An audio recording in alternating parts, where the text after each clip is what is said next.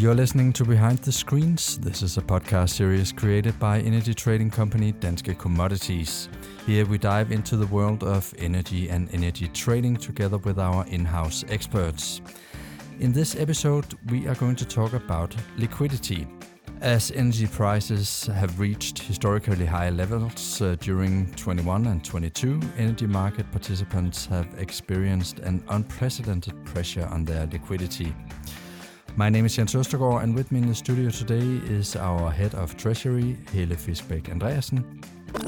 So to be honest, I think we have been in a situation we have never been in before, and we have also uh, been hit by trading limits that we didn't know we had, and uh, we received intraday calls from our clearing banks that we didn't know was possible. And our head of treasury and credit risk management, Rasmus Steffensen. Say that we procure gas uh, for a good 300 million euros. We're actually posting an additional quarter of a billion euros just in initial margin. So that just comes on top on the commodity you buy.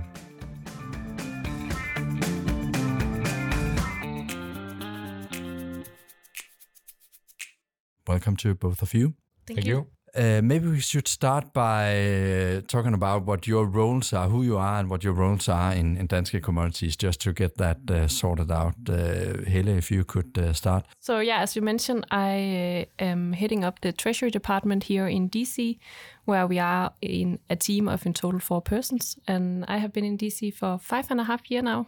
And uh, you, Rasmus? Yeah, so nowadays I have a small handful of positions in, in various committees and, and boards, but uh, my primary role is uh, have the overall responsibility for the treasury team and also our credit risk team, uh, including KYC and sanctions, so taking care of counterparty uh, risk.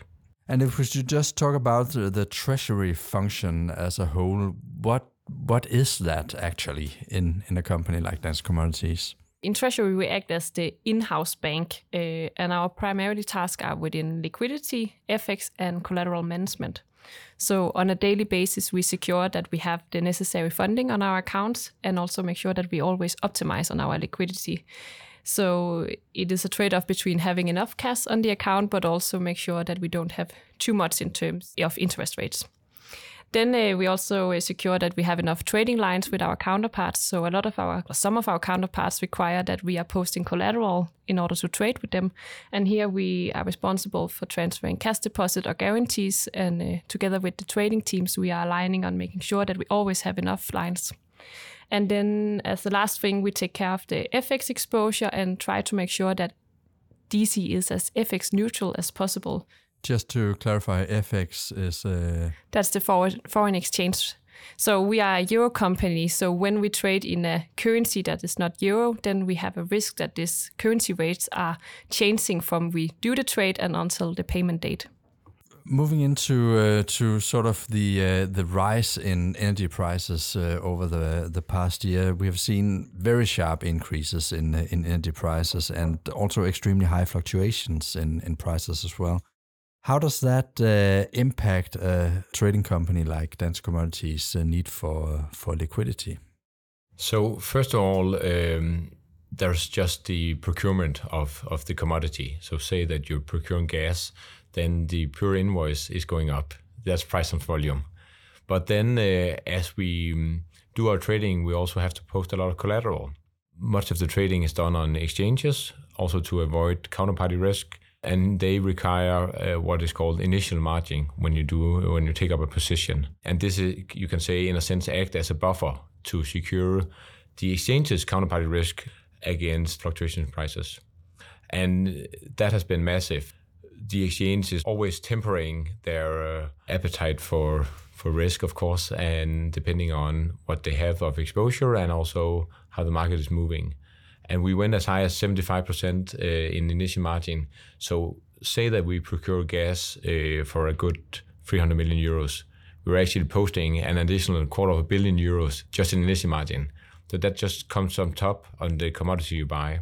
And then, of course, you have a position. But if you we're sitting in risk management and you want to uh, safeguard that against the market price movements, so typically we hit the position and if you do that by forward trading, then you have this strange setup uh, where you procure the gas, let's say for gas storage today, and inject it in gas storage, but then you withdraw it uh, at a later point in time, thus having a split between when you have the incoming payment and, and the outgoing payment.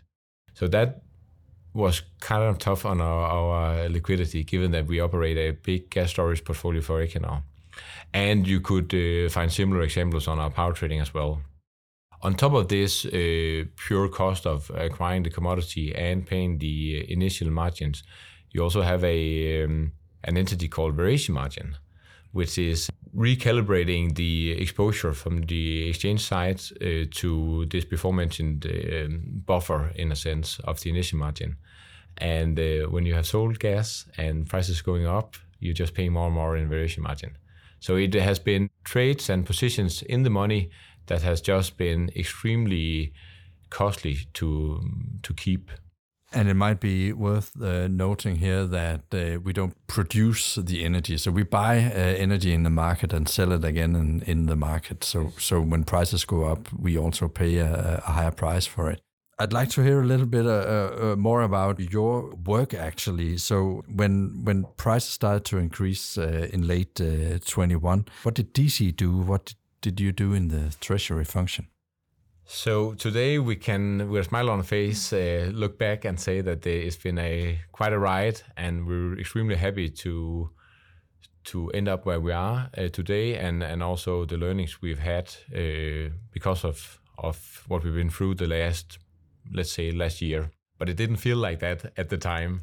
Actually, the first time around when prices went uh, went up was in September last year, and DC has historically not been uh, that affected uh, or that pressured on our liquidity. But that's not been due to lack of price fluctuations. That's more been our portfolio and the nature of a business. But uh, given the acquisition of Equinor and the business we have onboarded, we now have a slightly different or a much different portfolio my first concern was actually counterparty risk because that just went through the roof, and we tried to um, use some tricks to mitigate that, and actually with open eyes on account of taking on liquidity risk, and then went fairly okay, and we put a lid on the counterparty exposure.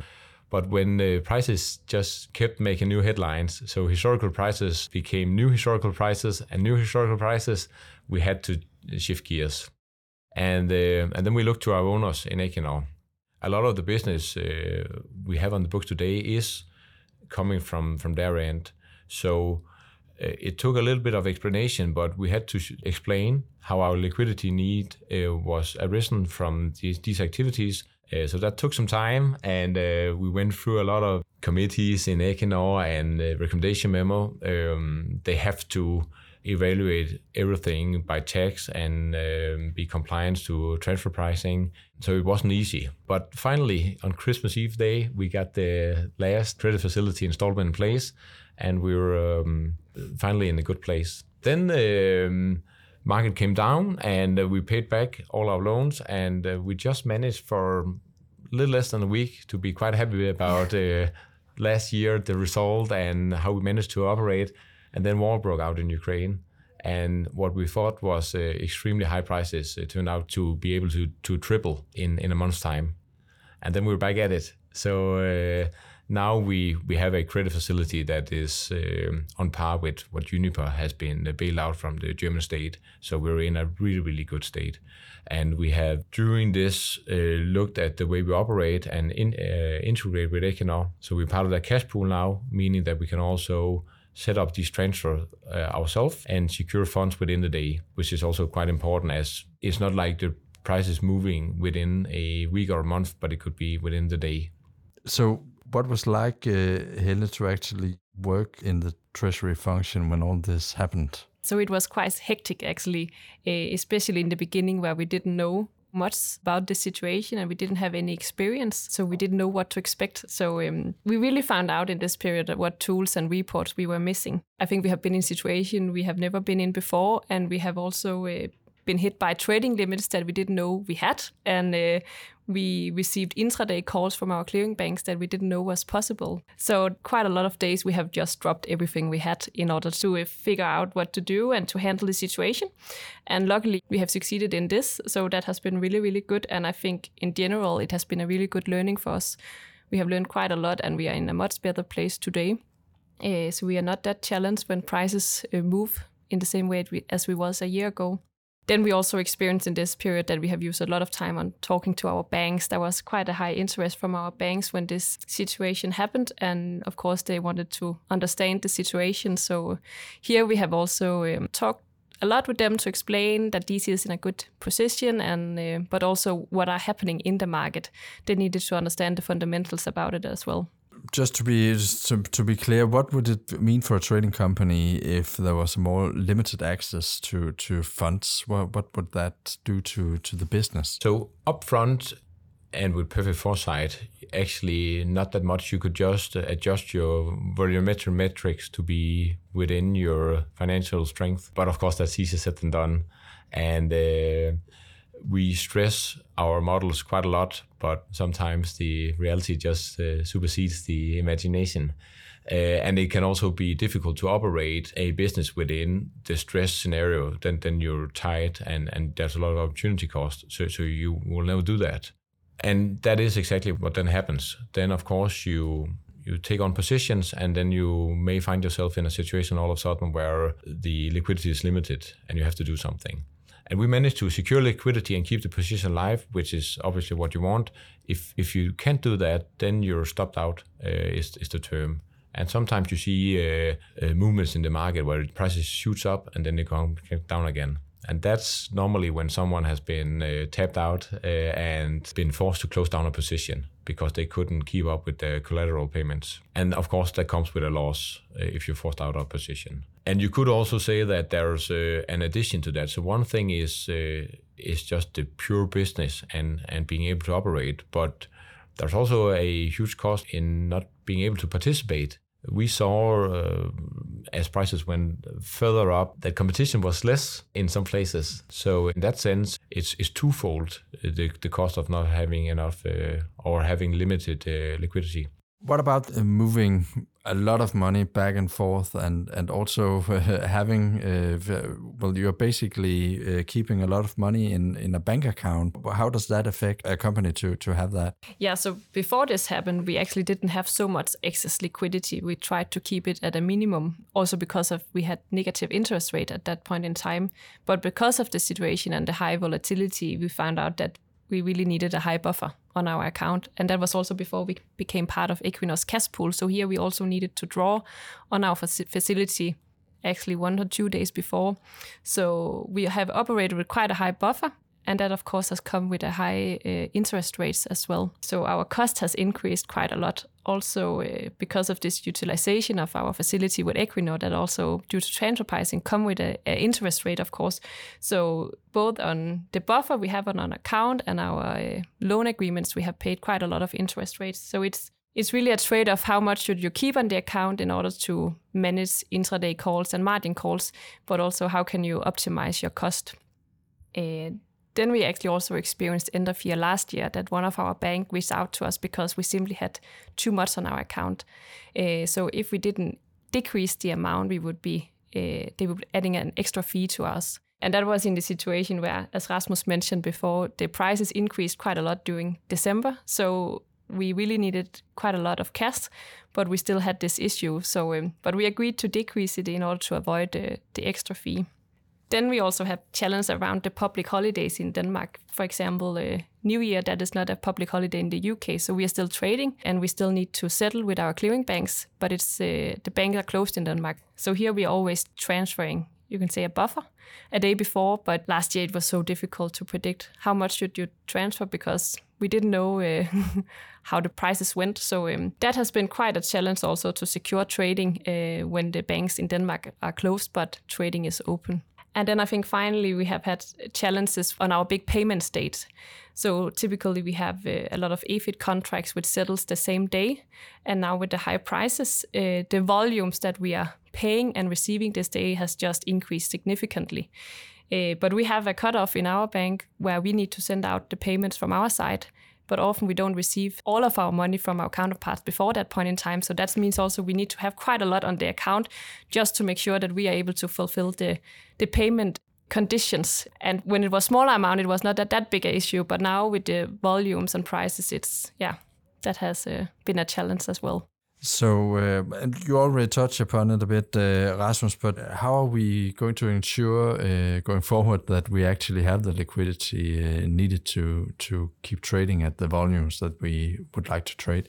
Actually, right now we're in that fortunate position that, that we are really uh, well secured when it comes to liquidity. We have uh, this unbelievable credit facility with Equinor. We have a huge bank portfolio, and then we have the more practical cash pool setup where we can uh, make transfers, uh, set it up ourselves, and and move uh, funds around within the day. So now we're more concerned about the cost side. Uh, and and that's of course nice uh, because uh, our primary function is to make sure that all the wheels are turning and the front office teams can can trade perhaps less important, but but still quite important. When you're in a trading company, uh, a lot of people can put a value to the name, and that's difficult in middle office. But um, we have kept track on the cost savings we made this year by various activities, and um, year to date it's uh, three times the EBIT of the entire company two years ago. So um, so that that's where we work now. I would say on on fine tuning even further.